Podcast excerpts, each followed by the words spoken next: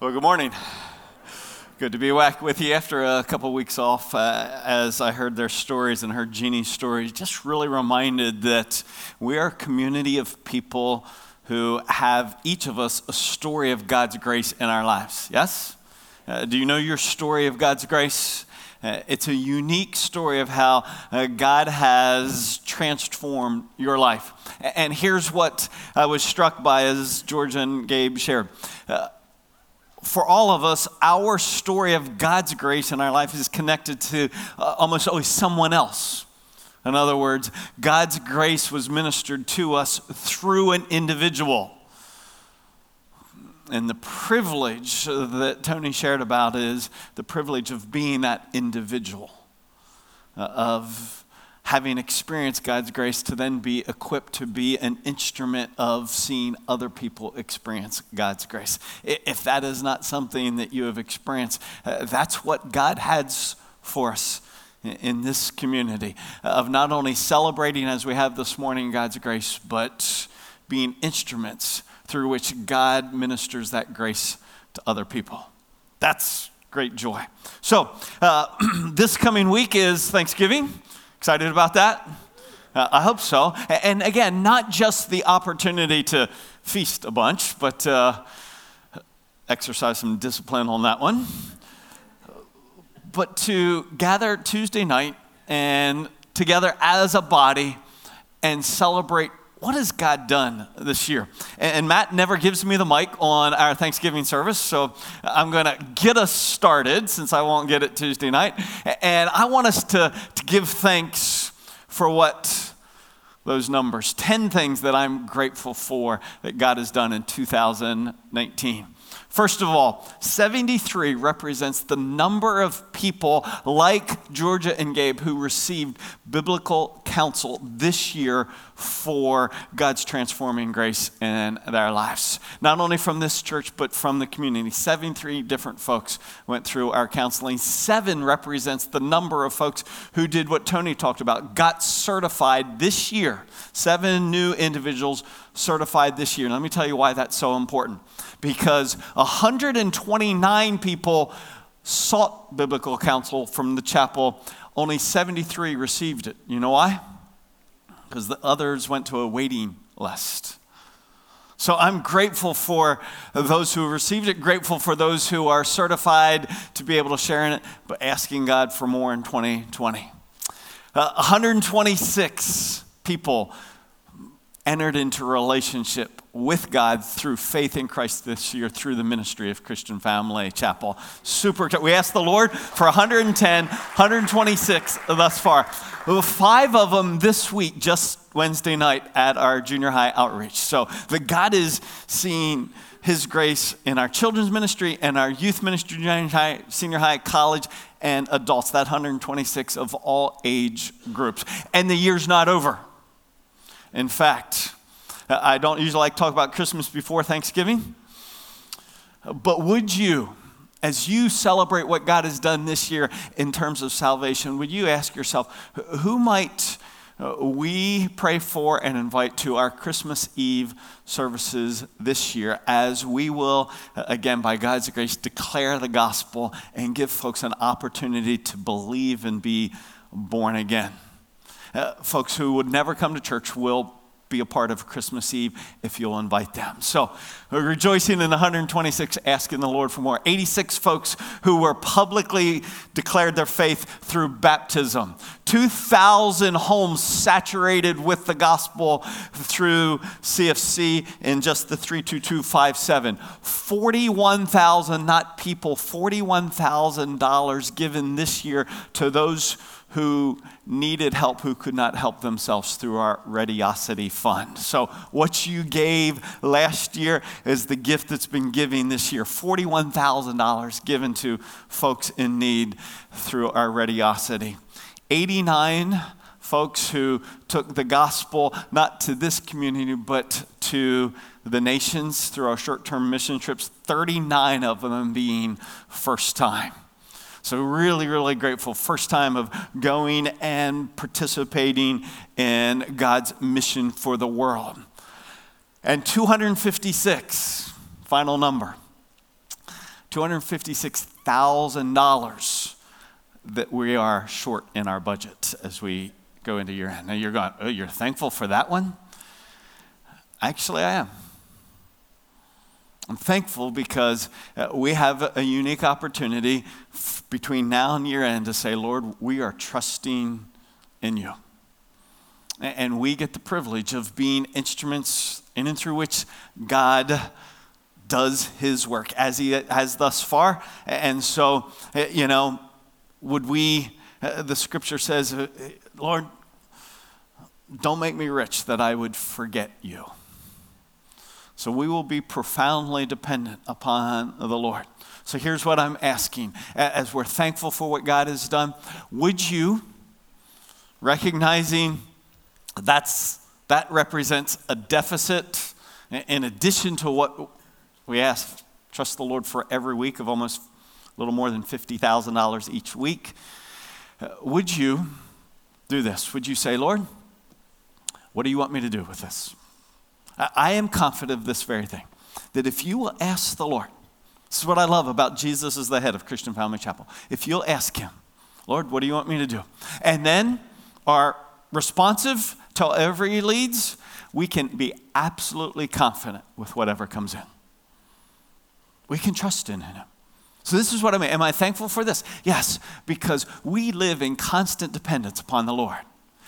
And it's good when we have reminders of, Lord, we cannot do this in and of ourselves. We can't just make this happen. So would you do this? Would you say, Lord, what do you want me to do? And then do whatever he says, and we will be confident with however the Lord leads us. So, Father, I want to begin that process by right now leading us as your body, your congregation here at Christian Family Chapel, saying thank you for all that you have done and are doing in this year. And as Lord, as we, we look at that deficit, we recognize that this is your church and we are your body. And all that we have belongs to you. So Lord, whatever you want us to do personally, we invite you to lead us by your Spirit. And we want to, in this moment, say, Lord, we don't fix our hope in our riches or our stuff. We fix our hope on you. As you lead, Lord, as you speak to our hearts, Uh, then we will give in obedience to you and love for you and trusting in you. And thank you in advance, Lord. I want to say thank you now, long before December thirty-first. Thank you now, Lord, for how you will lead your body at Christian Family Chapel to the praise of your glory in Christ's name. Amen. All right, so would you take your Bible now? Grab it in your hand. See, some of you already turned there to First Thessalonians five. If you haven't, turn there to First Thessalonians five. And I want you to, as you hold your Bible in your hand, I want you to think, what words come to your mind when you hold the scriptures?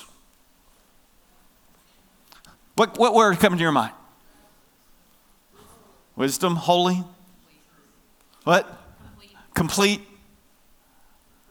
truth, authority, trust, answers. Blessed. It's interesting when you think, what, what words? Because I know some of you are like, oh, I'm not calling out, but there's stuff in your head. That's, that's all right. What comes to our mind when we think about the scriptures, uh, I think will determine our future. Because what we do this, what we do with this book, and we'll see it this morning, what we do with this book determines our future. And so we've been in a, if you've been here for a while, we're in a routine. And we are potentially dangerously becoming into a ritual of declaring something about this book. And so not as a ritual, but as a fresh reminder of here's the words that come to our mind when we hold the scriptures. Uh, let's declare this together. This is God's word, his heart revealed.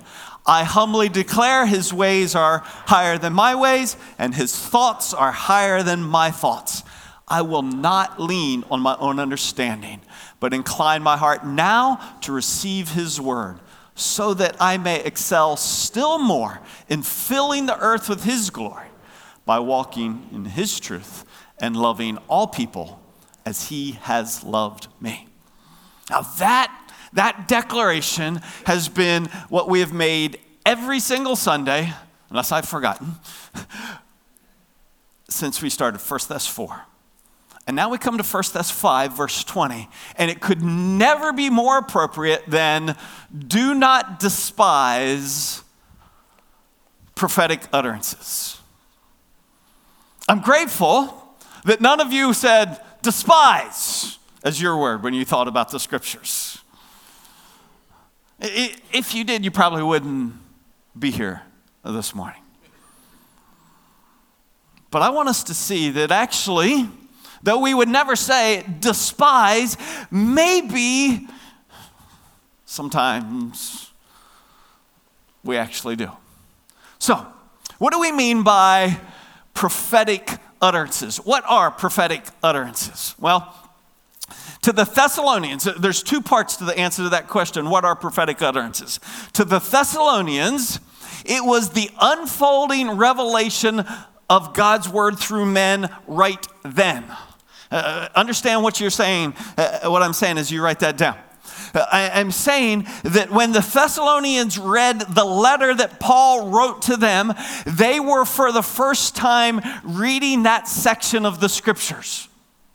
That's kind of weird for us. But it was, at that time, the scripture unfolding. It was being developed. You understand, they didn't have the New Testament. All they had was the Old Testament. They didn't have the Gospels yet written and for them to, to read. So when they read this letter, they were reading the scriptures for the very first time uh, in terms of Thessalonians. That's why when we began this section, Excel Still More, Uh, we talked about, for you know what commandments we gave you by the authority of the Lord Jesus. In other words, Paul was not writing like I would speak to my kids, hey, here's what I think you ought to do. Talked to my son yesterday, he said, uh, I was giving him perspective. And he kept saying, but Dad, I don't, I don't know what you want me to do with your perspective. See, I... Paul wasn't giving them perspective. He was giving them, some, one of you said it, authority. Why? Because it was from the Lord. Peter says it uh, this way. But know this first of all, that no prophecy of Scripture is a matter of one's own interpretation. For no prophecy was ever made by an act of human will, but men, moved by the Holy Spirit, did what? Spoke from God. So what Paul was giving them was from God. As he wrote it down, he was writing what the Lord was giving to him. But the writing that was happening then has ceased. So if I send you an email, it's not scripture. But when Paul wrote them, then it was scripture.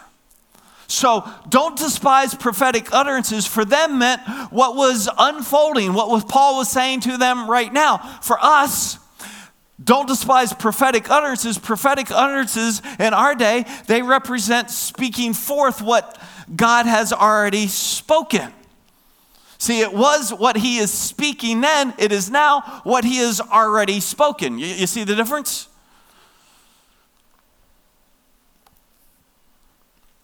So these are the scriptures, it is the collection, if you will, of God's word. It is the prophetic utterances, the inspired word, uh, which may raise a question for you.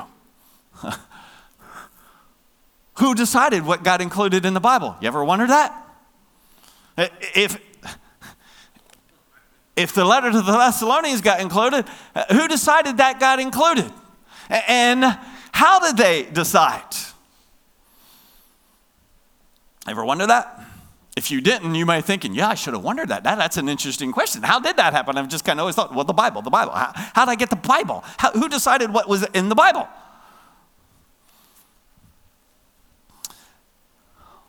So here's a word for you, canon. Not like the military weapon. One end, not two. The word is canon. It, it, it's the process by which they the measured what if it met the measure of this is God's word. And uh, this question, I didn't talk about this Thursday night, but the question came up afterwards. And so uh, uh, I don't have moments to talk about it, but I can give you this. If you can't answer the question, how, how did we get the Bible? And who decided and how did they decide? Use this word, canon, go to got questions dot org and just type that in their search, and you'll get some really great articles that will teach you the history of how we got the scriptures and, and who decided and how they decided. Now, some of you may go, oh, that doesn't really, that doesn't trip me up. But you might meet some folks who it trips them up. Or it might help you have some confidence. So this is a great website for any question you have, actually. got questions dot org. I have rarely found an answer on that website that I went, hmm. I think I, I've rarely found one that I disagreed with. So go, and you can read multiple articles in answer to this question if, if you're not sure how we got the Bible and who decided. I simply want to, because all I can do right now in this moment is to explain to you that when he says, don't despise prophetic utterances, he's saying to you in this day, don't despise this.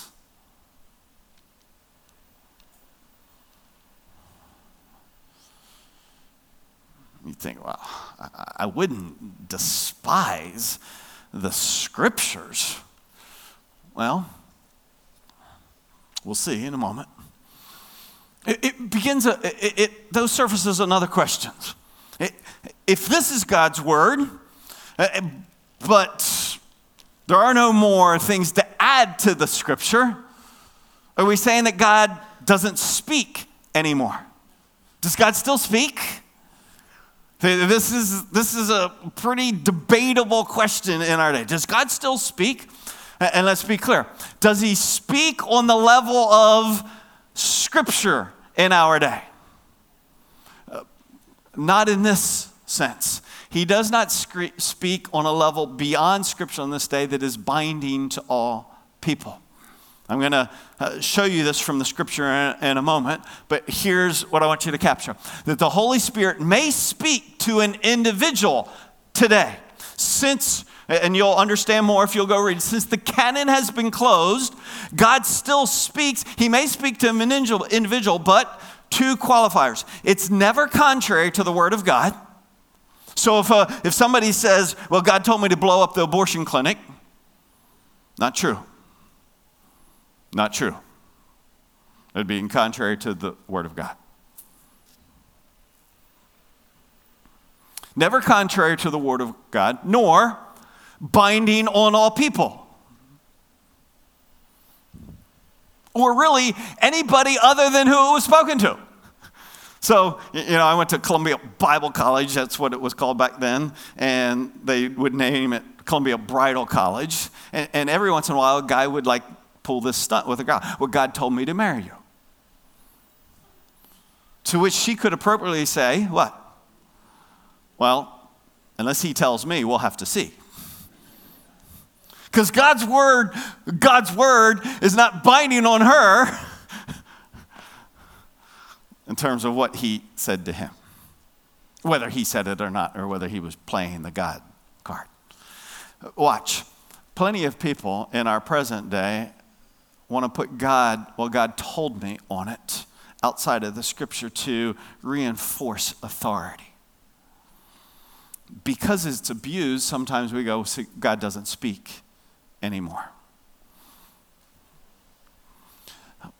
But we have examples in scripture of God speaking in a manner that was personal to an individual that isn't, it's a part of scripture, but it's not scripture in the sense that it's not binding on all people of all time. A couple examples from Paul from the book of Acts.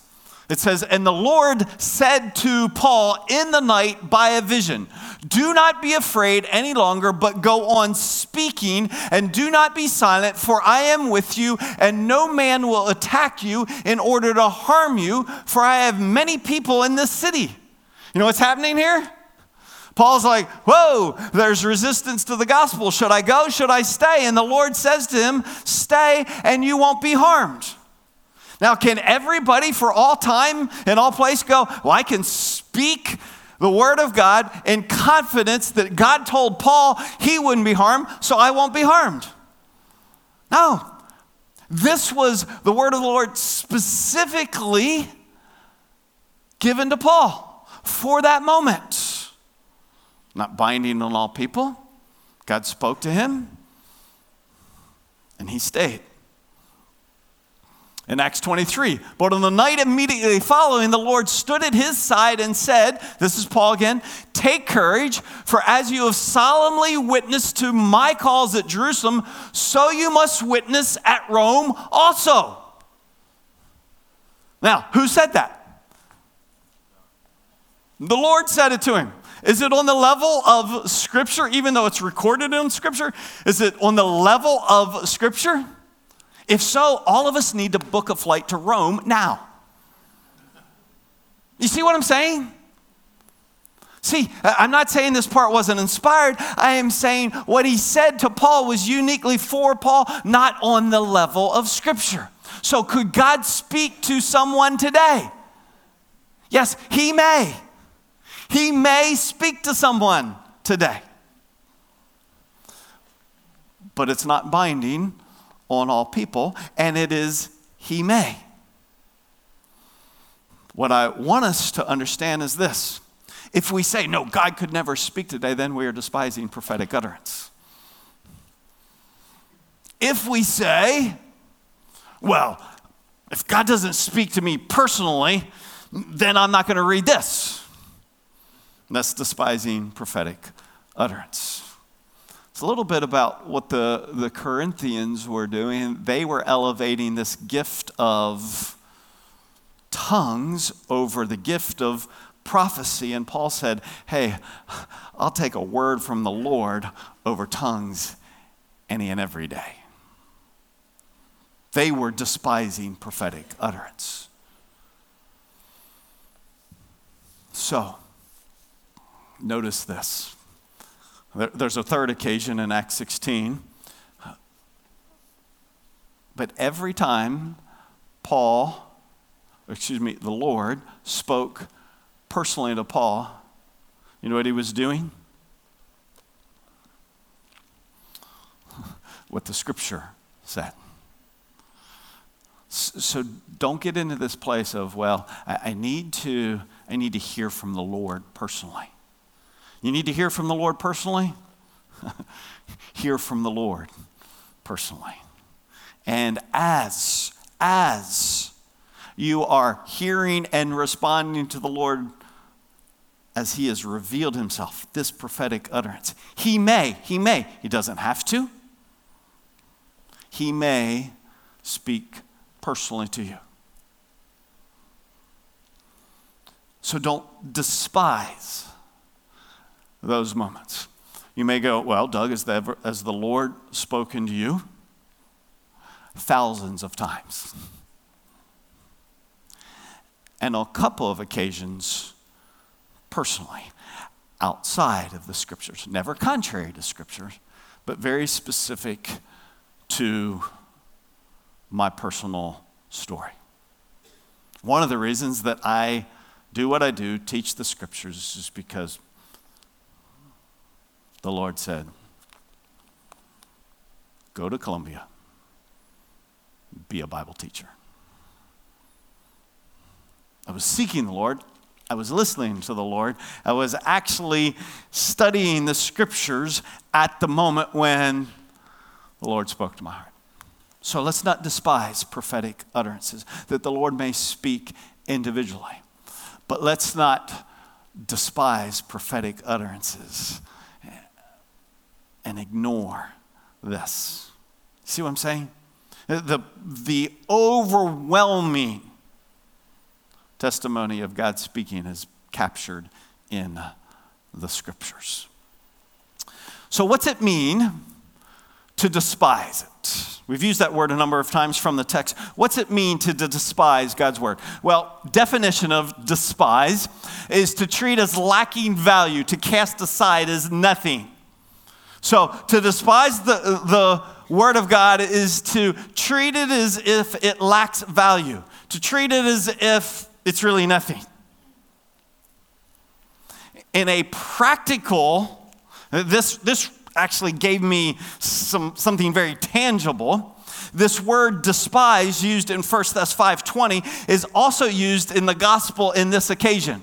And Herod with his soldiers, after treating him, Jesus, with contempt and mocking him, this contempt, same word as don't despise in First Thessalonians five twenty, dressed him in a gorgeous robe and sent him back to Pilate. So my point is simply this. When he says, don't despise prophetic utterance, he says, it's to do with God's word what the soldiers did with God's son. And that's vivid for me for this reason, folks. Because most of us would look and go, oh, I could never do to Jesus what they did to Jesus. It's, it's horrific to think about. But could we do to the Word of God what they did to the Son of God? You know, no, I would never spit on it. I would never beat it. I'd never tear pages out of it, start a fire. I, I wouldn't treat it that way. And you probably wouldn't. But there may be some ways, I know for myself, that I have been guilty of despising God's word, even though I've never torn pages out of it or spit on it or thrown it in the trash can. See, if I threw my, if I brought a trash can up here and threw my Bible on it, you'd be like, oh, okay, that's too far, right? You don't treat God's word that way. Here's how we who think we would never despise might actually despise God's word. First, when we ignore it. So you don't have to despise, you don't have to spit on something to despise it. You can simply treat it as lacking value by ignoring, right? Because how, how do we reveal the value we put on something?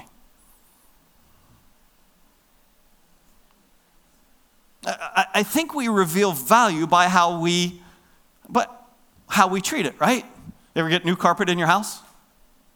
Yeah, and then the way you treat new carpet in your house is often different than the way you treat five-year-old carpet in your house. Seriously? You don't get that? Yeah, I, I don't know. Maybe that's just true in our house. It's, oh, it's new carpet. When I walked in here after being gone a couple of weeks, I was like, hmm, oh, wow, new carpet. New carpet, no drinks. And then you get a few stains and it's like, ah, oh, we got to replace it anyway. Right? Have you ever treated a rental car differently than your car? Ah, yeah, you did, didn't you? It's like, it's a rental. We reveal what we value by how we treat it. And ignoring, you may go, well, I didn't spit on it. You didn't need to. To ignore it is to despise it, because despising is treating as lacking of value. And when we value something, we give attention to it. And we despise it, we ignore it. See, I, I've taken us to, in the last year, Proverbs to a, a number of times, because Christian Family Chapel, if you're new here, if you've been around for a long time, I hope you can go, oh, absolutely. We are committed to this book. We are committed to the authority of this book. We're committed to teach this book. We build this ministry on this book. We don't go, well, what do we think we're good at? We go, what has God called us to do? How has he revealed himself in the scriptures? We are committed implicitly to this book. So Proverbs two gives us eight actions of the opposite of despising. He says, my son, if you will receive my words and treasure my commandments within you, make your ear attentive to wisdom, incline your heart to understanding. For if you cry for discernment, lift your voice for understanding, if you seek her as silver and search for her as for hidden treasure. That's, that's valuing God's word right there.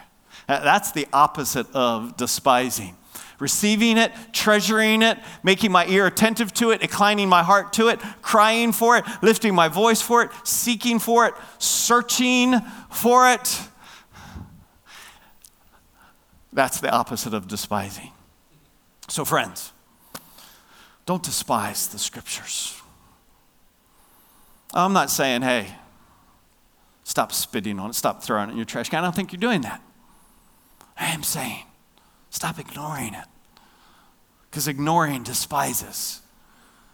Love the scriptures, receive them, treasure them, make your ear attentive, incline your heart to them, cry for them, search them, seek them. You see, that's, that's what we do when we recognize this is God's word, his heart revealed. Higher than me, wiser than me, authority over me. The psalmist declares, how blessed is the man who doesn't walk in the counsel of the wicked, nor stand in the path of sinners, nor sit in the seat of scoffers, but his delight is in the law of the Lord, and in his law he meditates day and night. Man, that, that's when you value something, when you're thinking about it day and night. See, I don't know what wakes you up. And when you wake up, what are you thinking about? Work, finances, kids. What do you, what do you, man, the psalmist goes, when I wake up, I'm thinking about that which I treasure. Watch. And he'll be like a tree firmly planted by streams of water, which yields its fruit in season, and its leaf does not wither, and in whatever he does, he prospers. What did I begin with? What you do with this book will determine your future. It really will. If your future is one that will be, you will be firmly planted, you will be established, you'll be not what the scripture says, tossed here and fro like a little kid getting beat around in the surf. Fruitful, blessed, not withering. This is not rocket science. It's very predictable. The marriages that are last are marriages that are built on the scriptures. That's husband and wife. You want a blessed home? Build it on the scriptures. Delight in the scriptures. We want a blessed church. Let's delight in the scriptures. Let's meditate on the scriptures. Just ask yourself an honest question. What'd you do with the scriptures in the past seven days? You're like, oh man, it's just busy season. Come on, Doug, not a, not a cool time to ask. You know what I found? It's always busy. Isn't that funny? It's what I learned during my twenty-one days of fasting. Well, I just won't eat sweets on special occasions. There's just like special occasions all the stinking time. We're always busy. So what do we treasure? Christian Family Chapel, I'm pleading you with all my heart this, this morning that we would, we would treasure this book, that we would hear the word of the Lord and not despise prophetic utterances by ignoring it, by letting it sit on our shelf or sit in our car or never open it, to only, to only drink from it, to only hear from it when you show up for church. That's not enough. But for you to day and night go, I know what I long for my future, and I believe that my future is determined by what I do with this book. I hope you'll go home with a fresh commitment today that regardless of the season, regardless of the business, I am not gonna ignore the scriptures. It's too valuable to ignore. It's too rich to set aside. It's better than new carpet. It's better than a new car. I'm gonna give attention to it. Guys, it's not till March. Would you, would you mark your calendar now? Uh, I have been so captured by Proverbs, it's where I've been in recent weeks, that for our men's retreat this year, we're going to look at the book of Proverbs, guys. Wise guys. Or foolish guys. All depending on what we do with this book. I, I cannot believe the wisdom stored up for us in, in Proverbs. And so uh, I am simply challenging now, get it on here. I'm putting this date up now. You can actually pull your phone out now if you want. Put it in your calendar. Wives, if you do your calendar, pull it out, put it in for them right now. March twenty twenty-one, simply twenty-four hours for us to go. Do we want to be men who are firmly planted and fruitful, who do not wither? It's right there in the scriptures. I'm excited for us to look together. I hope you'll, I hope you'll join us.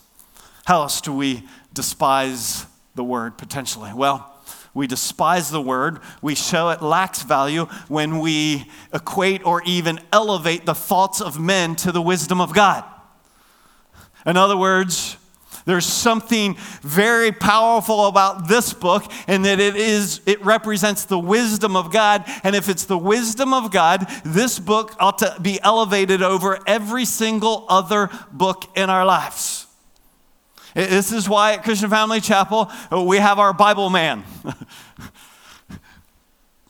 The guy who stands like this, not like this. You may go, well, this is better than in the trash can. I'm not so sure. I ask myself as an earthly father, which bugs me more? My son who doesn't ask me and just does what he thinks, or my son who does ask me and then does what he thinks? You want to bop them both. So, which is more offensive to our God who has spoken to us? To ignore his word, or to hear it and then go, yeah, but. My, my, my favorite author says this. This, is, this shouldn't be complicated for us, but, but I'm gonna, I gotta address this, folks. We're sometimes despising prophetic utterances because we take what we learned at college and elevate it over the scriptures. Or we take what we read by an author and we elevate it, what this author said. Despising prophetic utterances is to equate other utterances with it. They're not equal. All Scripture is inspired by God and profitable for teaching, for proof, for correction, for training in righteousness. You see, I, if I want to know ultimately what's true on something, then I go to the Scriptures. What's the Scripture say? And then I go, oh, I'm in. This engaged couple up here. A J and Spencer, been doing premarital with them. And I just got to tell you, tell you uh, when we look at the scriptures, it's just been really fun for them to go, oh, well, well, that's what we'll do then. It's exactly what they've said. Well, that's what we'll do then.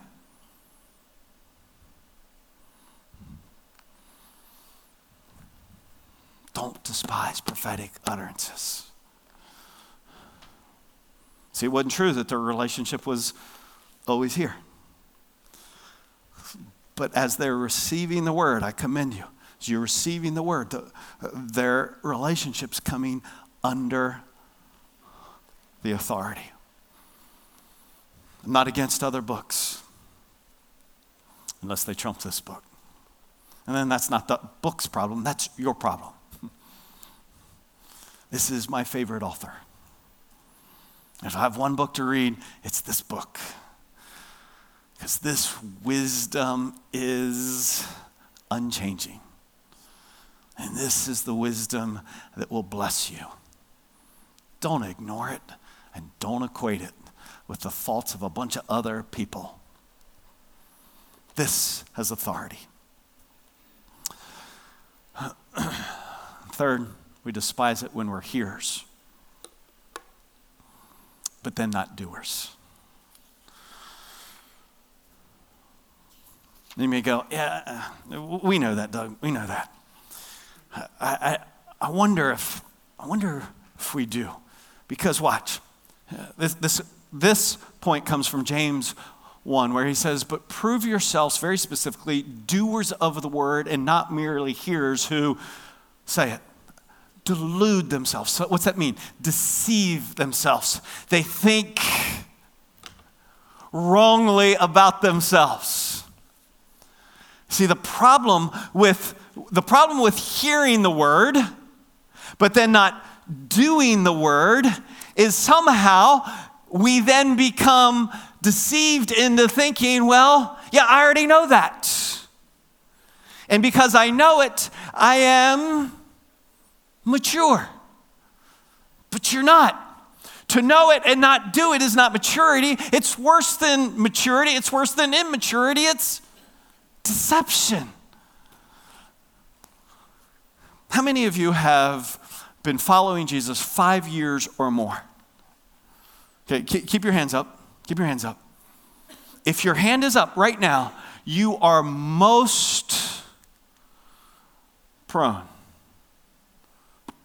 to despise in this way. Because you have heard and heard and heard and heard and heard and heard. And so much so that even this morning you may have a couple times thought, yeah, I've heard this before. And sometimes the more we hear, and then if we don't do, the more deceived, not sometimes, the more we hear without doing, the more deceived we become. And that's, that's just dangerous. And so uh, if you're in a family group and they do the questions that I send out, uh, almost, the always the first question is, how were you challenged or encouraged by the scriptures this week? And often the last question is this: what are you going to do differently this week because of what the passage said? And I know in our family group, when I get to that question, so what are you going to do differently this week? In light of the, there's always like,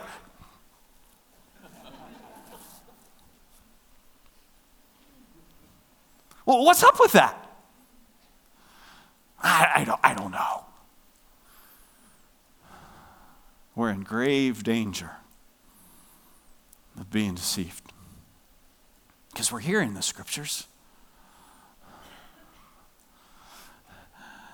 And it's intended to, to be responded to, so that when we respond to the scriptures, we grow in wisdom. And as we grow in wisdom and we grow in understanding of God, then what happens? We become firmly planted. We become fruitful. We become men and women who don't wither, whose future is blessed.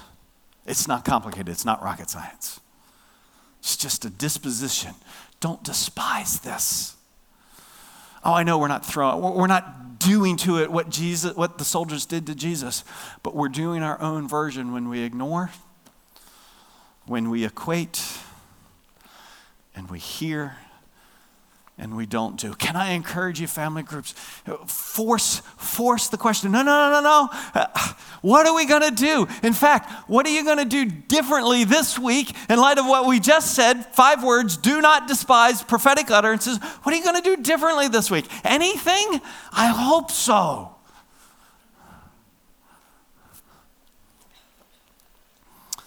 You see, the one who looks intently at the perfect law There's a great word. What do you think when you think about this word? Perfect. The law of liberty. Do you ever think that word when you think the scriptures? Freedom. Or do you think restriction? Ah, I don't want to read my Bible. It's going to tell me what I have to stop doing. I don't want to stop what I want to do. I don't want to stop. I just stopped. Is this freedom? So you got to answer this. See, if this is freedom, if I really believe that the Word of God is freedom,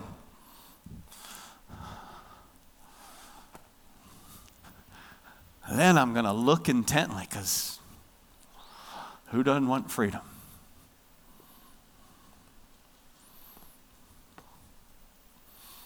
And abides by it, does it? Not having become a forgetful hearer, but an effectual doer, this man will be blessed in what he does. It's not rocket science. So, what are we going to do with this book? He says, Thessalonians, I'm saying, Chapel, don't despise it. Oh, I don't tear it out. I don't start fires with it. I don't spit on it. No, don't ignore it. Treasure it. Elevate it. Act on it. So moving from despising to delighting in God's word, three movements. Three movements that I want you to ask yourself, okay, which movement? There's no blanks for this one. This is for you right now. We've already talked about it. What movement needs to happen in your life in light of the scriptures to move from absent to present? Is it absent? Largely. And the, the first move is from absent to present. That's the first move. Maybe that's your move. Or to move from present, it's present, but your move is to here, to under.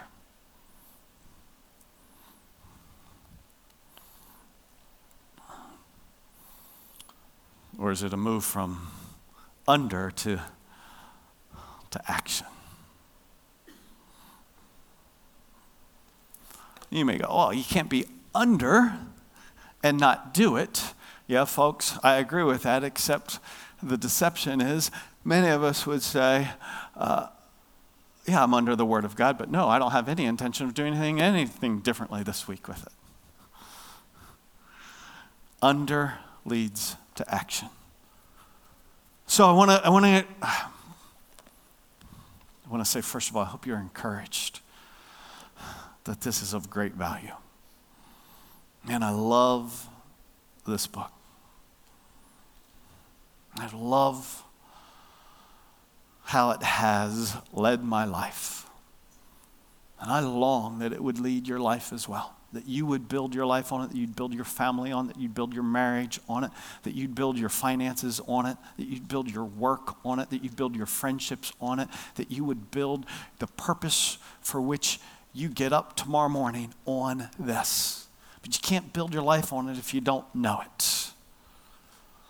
So, which is your move? Absent to present, present to under, under to action. Do you know?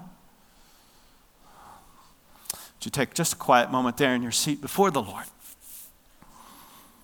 and simply, in your own heart, declare before Him, Lord, as a reflection that I value your word, here's what I'm going to do.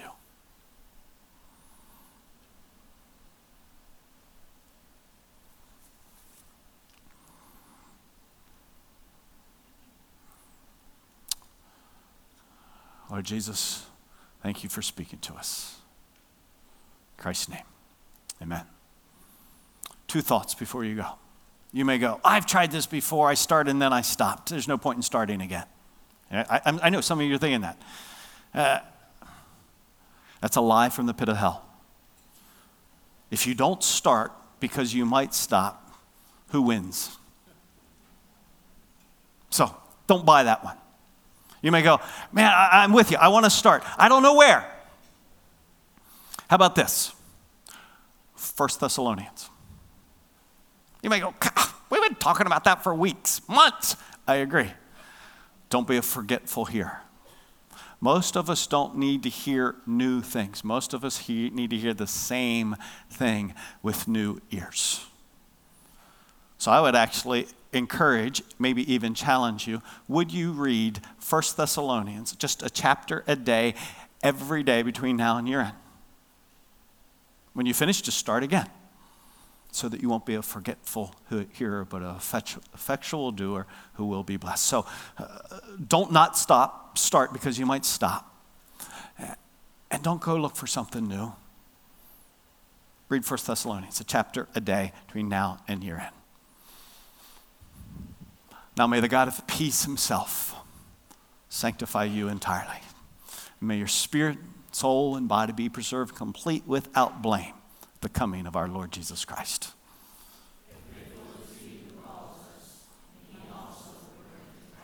I believe it. Amen. God bless.